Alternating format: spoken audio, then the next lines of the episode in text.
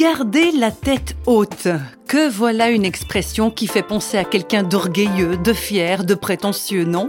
Mais réflexion faite, garder la tête haute, c'est aussi peut-être parfois simplement garder la tête hors de l'eau. Tout faire en sorte de ne pas se noyer, de ne pas sombrer. Tête haute, c'est le titre du livre qu'a publié la grand reporter Mémona Hintermann, un livre témoignage dont on ne perd pas une miette. C'est là que cette femme au tempérament volcanique a révélé beaucoup de choses sur elle-même, notamment son enfance à l'île de la Réunion, dans une misère à peine imaginable. Oui, j'ai vécu dans la pauvreté la plus extrême, j'en ai pas parlé, personne ne le savait autour de moi. Les amis, les gens qui me connaissent m'ont dit « mais ce n'est pas possible, et tu venais de là ». Oui, il n'y avait personne de riche autour de moi, mais j'étais certainement parmi les enfants les plus démunis.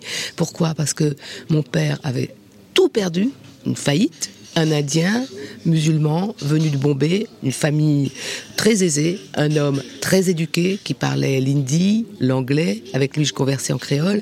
Et mon père sombrait dans l'alcoolisme terrible, dans le jeu de poker. Il a connu une dégringolade vertigineuse avec toute la honte qui pouvait suinter sur les gens à cette époque. C'est pour ça d'ailleurs qu'il s'est un peu orienté ensuite vers la religion pour lui donner une sorte de sauf-conduit. Et mon père ayant tout perdu, nous nous sommes retrouvés dans une misère sans nom. Ma mère, elle, petite paysanne, venant d'une famille de petits créoles blancs, des gens qui, eux, n'avaient pas beaucoup d'éducation, mais des valeurs chrétiennes. Le seul livre de mon grand-père, Jules Serry, qui a fait la guerre de 14, c'était un missel. Et quand ma mère a rencontré mon père, là, c'était le désarroi qui a fondu sur la famille, parce que c'était impossible qu'une catholique bretonne, d'origine bretonne comme ma mère, et un Indien coloré comme mon père, qu'ils puissent se rencontrer, faire des enfants. Ils ne se sont jamais mariés. Chez nous, il n'y avait ni l'Abbé Pierre, ni la Croix-Rouge, ni l'aide sociale, puisque mes parents n'étaient pas mariés. À l'époque, si on n'était pas mariés, on n'avait pas de subsides. Et puis, de toute façon, les lois de la République ne s'appliquaient pas encore à la Réunion, dans mon enfance, et pourtant ça date pas de Vercingétorix.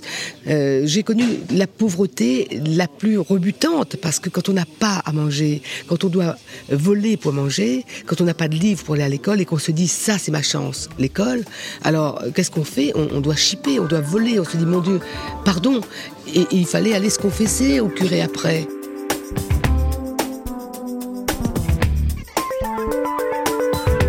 Au début, j'étais à l'école coranique. Mon père m'a plus ou moins forcé à aller à l'école coranique. Mais ensuite, tout doucement, dans la clandestinité, je suis allée à l'église avec ma mère, qui, elle, était donc restée très accrochée à la foi chrétienne. Et avoir l'idée de voler et ensuite de se dire « je fais mal et je vais me confesser », croyez-moi, pour un enfant, c'est une situation terrible. On se dit qu'on aura du mal à s'en sortir, mais il faut s'en sortir. Et ça m'a donné de la force. La foi m'a donné de la force. La volonté de m'en sortir, je suis sûre qu'elle vient aussi de là. Et je ne m'en cache pas.